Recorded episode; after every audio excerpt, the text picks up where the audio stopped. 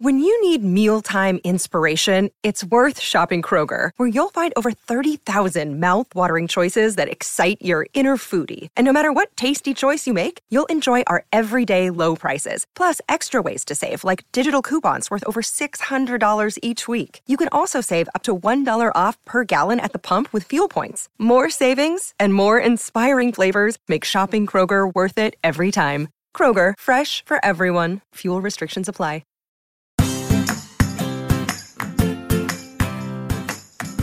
Hi, and welcome back to Realistic Sustainability. I'm Mike, and I am here with Nick. That is me. I'm here, brother. How are you? Like my dramatic pause, it really made it much better. On this end, that pause took approximately 1.75 seconds. So for the drama, you might want to push it a little further. what I need to have is like a different kind of nickname for you for every introduction. Okay.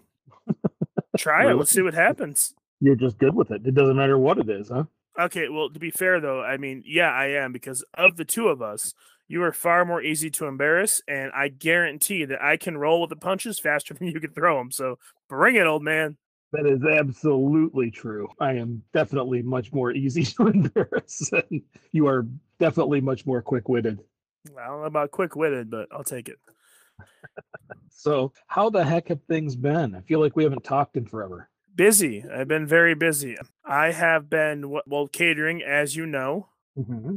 and I have been building a website for myself. So Ooh. I really haven't put much time into it for a while. So I've been kind of tinkering with it the last week or so, about 20, 30 minutes a day. But it'll be a central hub, kind of has everything that I do, whether it be social media stuff, which I include, you know, TikTok, YouTube, all that stuff. We're on it in this and stuff like that. The only part of it that's not really going to be relevant is the catering because the catering is kind of its own monster.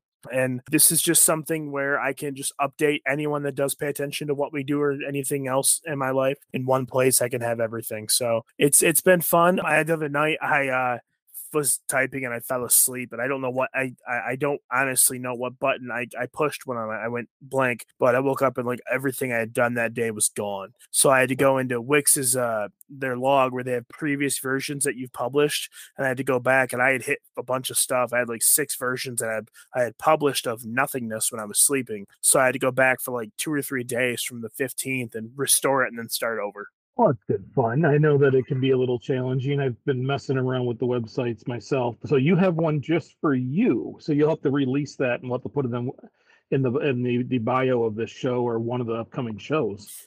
Uh, I'd appreciate that. It's real simple. It's nicknazarian.com. I know I got super creative with it, but I just wanted kind of something kind of simple. And to be honest, it's really frustrating to really put time and effort into creating like a really fun name, something that's witty and it's intelligent and it's quirky and you're really proud of it, just to find out that the .com or the .gov or the .biz isn't available and they give you like 50 different versions of that are not at all what you wanted. I went through the same thing when I with that whole OnlyPants debacle. I was heartbroken. So I just did nicknazarian.com. Very simple, easy peasy. And while I normally never condone the idea of naming something after myself, I am arrogant enough to build my own website. So why not?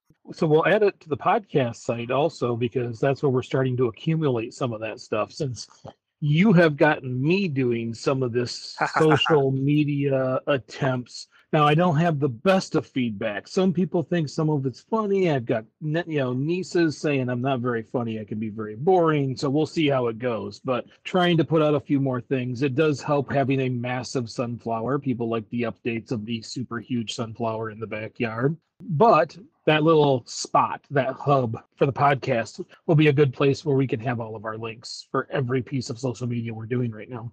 Yeah, no, I, I completely agree. So I, I'm excited about it, and I, I too am a big fan of the sunflower update. I've been putting one together. Uh, I actually I had it done, but I wasn't happy with the music. Uh, I'm gonna put together about a 10 second video for you on TikTok as soon as I get the right music for it. Because yeah, for uh, me, well, it's of the sunflower thing. I just really like it. So, okay. um, I didn't know if we were gonna start doing that vlog thing back and forth. You know, I'm down. I think it's a wonderful idea and I'd be happy to do it. The only problem I have with it is like every time I pick my phone up lately to do a TikTok or to do any type of social media, I don't know what to say. And the last thing I want to do is release a video of me talking but saying nothing. So I haven't really like had any inspiration, but I'm I'm definitely down. I I love that kind of stuff. Sounds like fun, and I'm learning as I go. I get, I get, you know, I got a son over here going, "No, you got to have these little pop-ups and do all this stuff," and I don't really know how to do it. I'm just producing something and sticking it out there until I learn more. Well, keep in mind that your son, as well as my sons, watch YouTube and they watch these websites, and most of the people they watch how do I word this? Do it as a profession. It's their livelihood. These YouTubers and these streamers, these content creators are running like a pretty high end operation to pretend to be real on social media. And so my kids watch these these people, and I can't think of the name of them right now. I don't want to plug them anyways because they're not entertaining, but they're ridiculous. And and the videos they produce are just out of this world, just outlandishly stupid. My kids love them. They think it's real life. It's nothing about that is real life. Like it's insane. They spent thousands of dollars to make you think that's a real life. So I think if you just keep going forward and, and, and just just be yourself, you know, you put out the stuff you think, you know, you want to say and you think maybe people could use to hear it, that's the way to go. Well, I think it's just for me, it's just additional content and, and sustainability stuff. Be able to go back and have discussions about things and get some more co- comments, or maybe someone finds us there and goes over to the podcast, whatever it happens to be. It's really what it is for me. When I see something, I'll make a quick video. Trust me, I'm not doing a whole lot of editing. I'm just making it, throwing the website on there, and uploading. So it is what it is, and I have a good time. Uh, I haven't done one in a, in a day or two, but I'll have one probably coming up here shortly. But I need to at least do the ones like I did before, tell everybody we have a, a show coming out each week. Yeah, I think that that would be helpful, and I think that I probably should do that too. Just you know, that probably wouldn't be a bad idea. Just a little shameless self plug. You know, hey, you know, this is Nick. We have video coming out. Blah blah blah. Links in the description. And yep. I, I don't think I've ever done that. Not one time.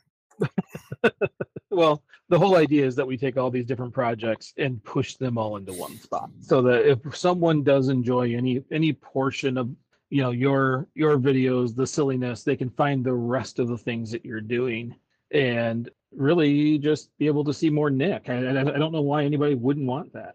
Well, you know, I could think of a number of reasons, but uh, I, I, don't really know if they want to see more me or if they want to see me be a moron. I have no idea. I just I like to make content and I like to be goofy. I like to have fun. I like to tell really dry dad jokes. I think they're hilarious, and if people like that, that's great. And if they don't, that's okay too. I'm not for everybody. Yeah, that's I mean, my wife says that about me every once in a while too. So I think that's pretty universal.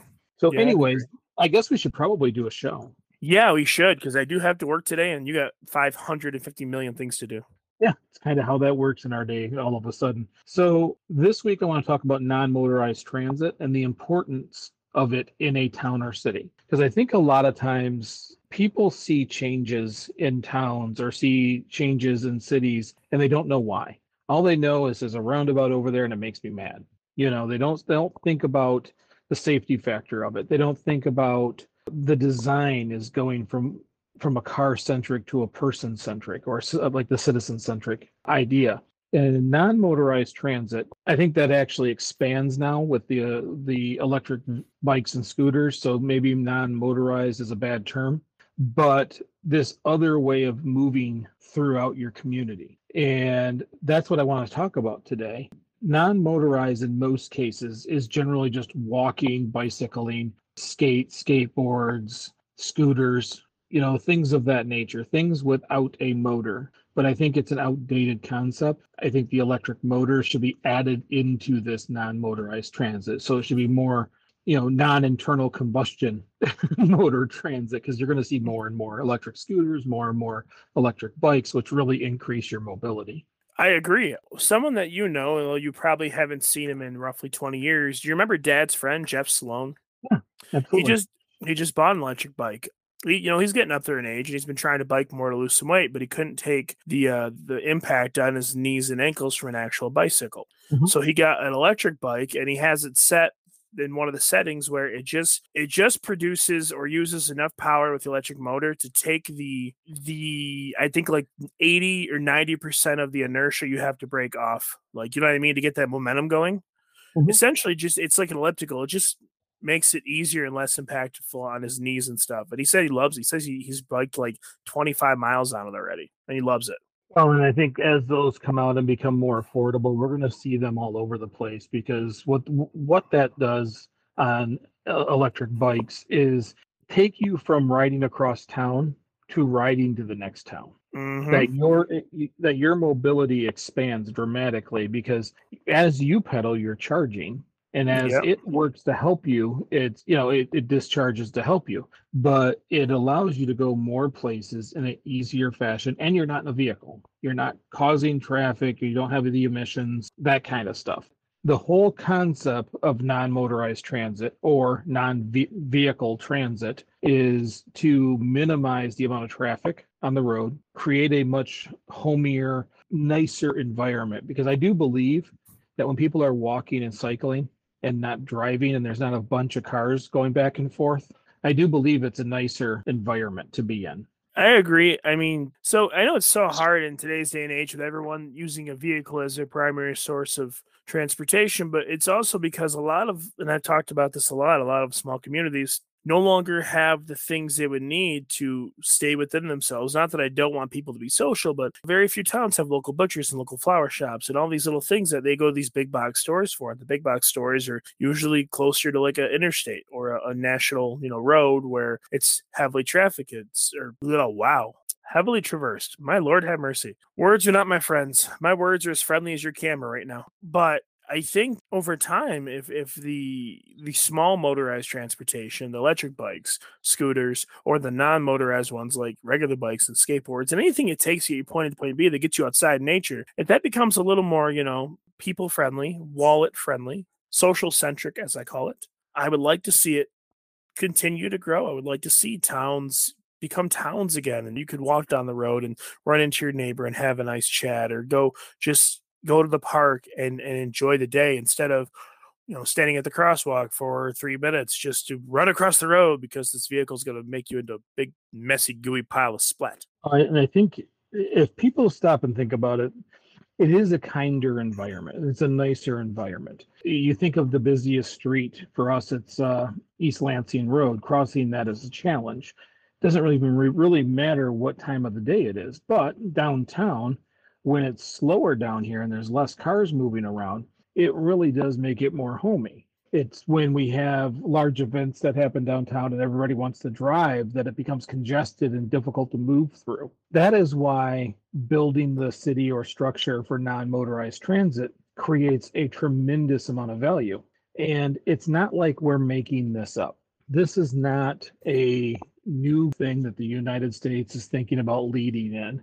That is almost never going to happen. We are a car centric country. Everybody been conditioned to love the car, mm-hmm. but we are starting to see structure changes in how we do things in our cities that match a lot of places over in Europe because it works. Europe has a lot less land and a lot and quite a bit of people jammed into small areas. Japan, same thing, where they're making these changes where there is more mobility in other ways beyond the vehicle. Because if everybody had a vehicle, it would just be gridlock constantly.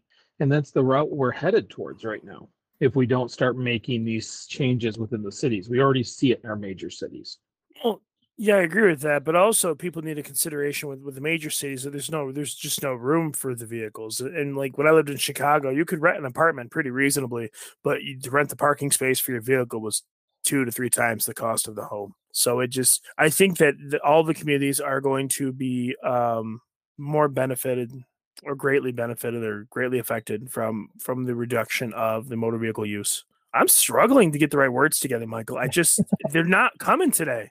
Because we're it's because we're bouncing from job to job to job today, and sometimes switching gears can be a little challenging. Much like you said, my camera. Which, by the way, the reason why he's saying that is I keep I'm actually recording from my phone for the first time, and I'm trying to set it up and it keeps sliding over and moving. And as soon as I set it, it did it again. so we are welcome to our dumpster fire today, ladies and gentlemen. we are definitely hot to trot, that's for sure. Hey, we can't always be on the A game, and apparently sometimes even on the B game. Yeah, I, am a C student right now. I'm, I'm hmm. my brain's in 40 places, and it's like on the borderline of being fried.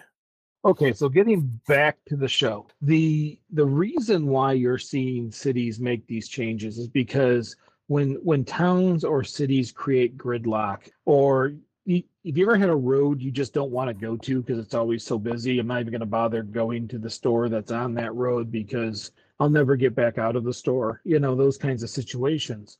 It yeah. kills, it cripples business. Once they're everybody's in their own separate car, they're soaking up all the parking, they're driving up and down the road, cars are idling all over the place. The town actually starts to stink because it's all exhaust fumes on a regular basis and people don't go into the businesses. It is proven time and time again if you can get someone out of a vehicle and walking through a town, they'll stop at more places. They'll be comfortable enough to go into more than one shop.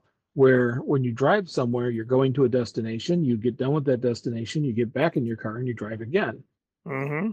So not only building these cities based on cars has created this congestion, this stressful environment, because I do believe it's a stressful environment sitting in traffic or stuck at a light or in Durand, a train, but it is also unhealthy.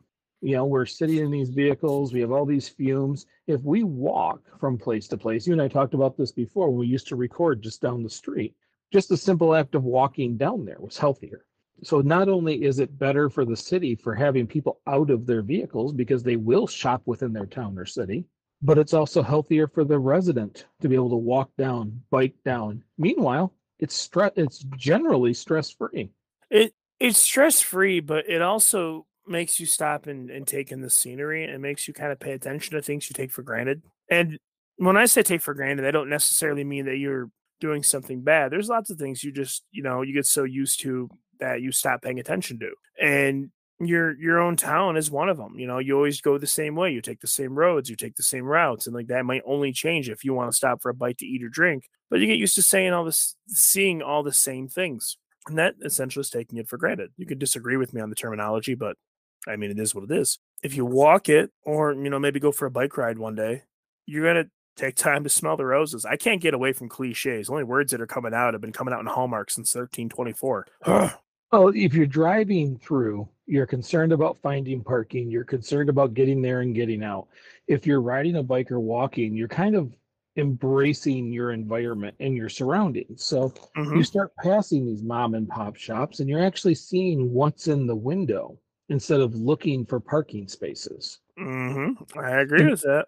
And it completely changes the experience of the citizen. And that is why if your town or city is, is starting to make some of these what you would think are weird changes they're probably changes little pieces of changes to make the city more person centric and less car centric well i mean yeah anyone that that would have a a lick of i don't know how to word this big surprise anyone that's in charge of you know planning a city on the planning board or on city councils are going to want more people in their city. They're going to want people walking downtown enjoying themselves spending money at local vendors keeping the city's economy thriving. They're going to want that. And is it wrong to drive a car in the city? No of course not. No one's saying that it is but you're going to want people spending time downtown because you know like it or not businesses downtown provide a good tax base that goes for services the city needs do you like oh, having a DPW? I mean, do you right. like having you know? Can can your city afford a fire department, a, a police department? Like, you, well, you need a thriving downtown to help support that stuff. The infrastructure is important. It is. Yeah, and it, depending on your town, like we have two different areas for tax base. We have a commercial corporate side of town, and then we have that small, softer mom and pop, almost a relaxing side of town. And that's where you're going to see more of those changes made. On top of the fact that non being able to build an infrastructure over your city that is non-motorized transit based brings people who couldn't necessarily always make it to town. You know, there are some people that don't have a car. And when you're in a built environment purely for cars, you don't get to go very far. Where, for example, we have I think it's kind of an assisted living, but it's a first level assisted living where people come and go on a constant basis. A, Sycamore House downtown. Well, for for those residents to walk downtown, they either need to be in pretty good shape, um, or they need to just take a car because we do not have the the structure set yet. There isn't benches and shade and water along a walk route that would help an older citizen get further into town without having a vehicle. That's where these non motorized transit uh, opportunities come from. It's not just adding a walk lane or adding a bike lane, it's also the amenities that allow you to go from point A to point B, those benches and stuff like that. And that's one of those things that we, at least here in Durand, are kind of starting to work on. You know, it's one of those you got to have rest and you got to have shade. Now we're still kind of working on the water thing. I think that is just as important, uh, but that hasn't been seen as important for some so some of the leadership. So right now you're seeing rocking chairs in front of the businesses, benches being put in, especially in in straight line locations to facilities like that. Because once you do that, you're opening a whole new customer base. When you can't leave your house, your goods have to come to you. Well, the world has pretty much designated Amazon as their delivery service. So, yeah. Eh, but if you've got a day and you would like to go to the grocery store and we give you a safe option and a safe route, you'll take it. You'll go to that grocery store. You'll spend your money right here in town. And that is why I'm on this kick on this no, non-motorized transit. And there's a million other reasons. Health benefits, the healthcare cost of your community, there's a ton of other stuff. Mm-hmm. But the biggest part is is just creating inclusion for the rest of your citizens who are maybe 400 yards away from downtown but still have to order on Amazon. Well, yeah, I mean, you got to figure like 400 yards is what 1,200 feet. So that's just under a quarter of a mile. Doesn't mm-hmm. seem like it's a tremendous amount of space, but if you're not able to, you know, comfortably or easily walk that distance and have a way to get down there, or even with taking multiple steps, it's it's a mountain. You know, it's not like it's it's insurmountable. Right, and like I, I alluded to earlier, this is not a new concept. In in Europe, I experienced closed cities. That is, I think it was like nine or ten o'clock they close the city to vehicles. And I was in Turin, Italy, and they have mm-hmm. these cement pillars in the ground that just come up and block the road. And only after, I think, after five o'clock, basically business hours are over. They go back down and, and vehicles are allowed back into the city. But during that busy time, that apparently at some point just turned into gridlock and kind of ruined the feel of the town because it was a gorgeous town. You could walk anywhere. Mm-hmm. They decided no more cars, and they're not the only ones. There's there's a couple of cities in Switzerland or Belgium, even the island of uh, Hydra in Greece is not allowed to have vehicles. Kind of like how we have Mackinac Island, and there's no motor vehicles allowed on the island. Mm-hmm. Outside of uh, you know, service vehicles and you know things you need structured police officers that kind of stuff right. and really it's not even police officers i'm pretty sure it's just like fire trucks and that's it i don't know what else there'd be i, I seen a cement truck on there one time but that's like it yeah i mean i've seen mowers and stuff like that but i mean there is no standard driving happening there oh, people no. are either on horseback or they're walking or they're riding a bike and that is about it mm-hmm. Oh, there's tons of walking, and it's really it's a fun place, and those play kinds of places are fun to me because you know everyone is out there. You're you're getting exercise, you're having a good day, it's enjoyable, and it, to be honest, it's it's a slower pace. I mean, at least with Mackinac, it's a tourist trap, so there's going to be tons of people there. But like you go into some of the like the local joints, not the ones that are on the main road, but the ones that are deeper on the island. You know, eat the eat at the places that the people that live there year round eat at. It's really cool. It's a cute. It's a cool community. I like it. So we're seeing more and more cities kind of block off the the access to motor vehicles. It's not like it's uncommon. The things that we're seeing, and I say this because I was in a shop in the last couple of weeks and people are like, "Oh, I hate, you know, did you see that another roundabout popped up? Oh my god." And they're just very negative, very upset, not understanding the purpose, not understanding the reasoning of why these changes are being made all they want is wider roads and more parking. Well, roundabouts, um, for those of us that live in, in the country, you don't see a whole lot of them, but they're popping up more and more, or traffic circles, or whatever you want to call them. And I can honestly say now that I've gotten used to them, they make driving a lot simpler because they don't force you to sit there and wait for your turn at a light. They don't force you to wait through cycles and cycles of other people. Like you just go in, yield, yield if you need to, go in and keep going on your way. It makes driving a lot easier, in my opinion. Now, everyone could disagree with me, but I didn't think it would be enjoyable. I'd seen it as a burden, as you know, an automotive driver. And once I've got used to it, though, it's a lot simpler. I like it personally. Well, and so for anybody who's listening outside the country, we are primarily a four-way stop community. you know, you yes. Have, and what happens in this is you have to anticipate when each of the four of you have stopped, because quite often four of you will pull up to that stop sign at the same time. Mm-hmm. And then it becomes this mental game of who's next. And sometimes no one goes. We all just sit there and stare at each other being extra polite and everybody doesn't go until someone gets mad and takes off just as someone else gets mad and takes off and then they have to slam on their brakes and point at each other to you go all of that is avoided.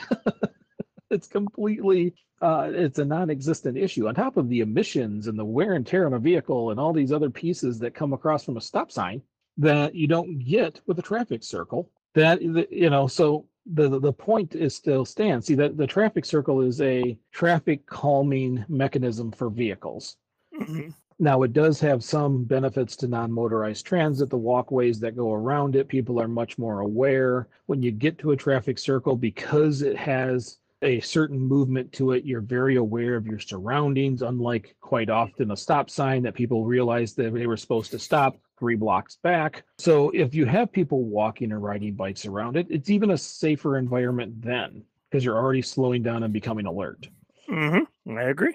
You know, we've always seen things like, you know, buses being you know, mass transportation is a big deal in cities, and you always see one bus versus 60 cars. But think about this stuff on the other side. All these cities that are primarily biking, and there is a lot of them all over the world where there's all these bikes. Each one of those in the US is a car. and it clogs up all of our infrastructure. It is actually bad for the local economy because of it. Although it's good for the national economy because you're constantly buying cars, you're constantly paying a high end uh, car insurance, you're constantly using as much fuel as humanly possible, and you're constantly paying for repairs. So your money is going into the economy. I would just say it's in a less entertaining fashion. Well, it, I don't think that um, I'm going to get a lot of hate for this. I don't really care about the national economy. Mm-hmm. Car insurance is a scam. The law that enforces you to have it is a bigger scam. In my head, in a world where I'm not obese and I'm in, you know in good shape and healthy, it would be kind of cool to if you worked in a small town and you lived a mile outside the town, it'd be cool to go to work every day on a bike. It would be. In the warm weather, the nice weather, why not? I'll tell you why not. Because if you take six months off of your insurance, and just so you could ride a bike to work. When you go to get insurance again, they're going to say you have an insurance for 30 days, so you're in the, the high risk category, so you have to pay the highest rates we can charge you. Uh, scam. All right.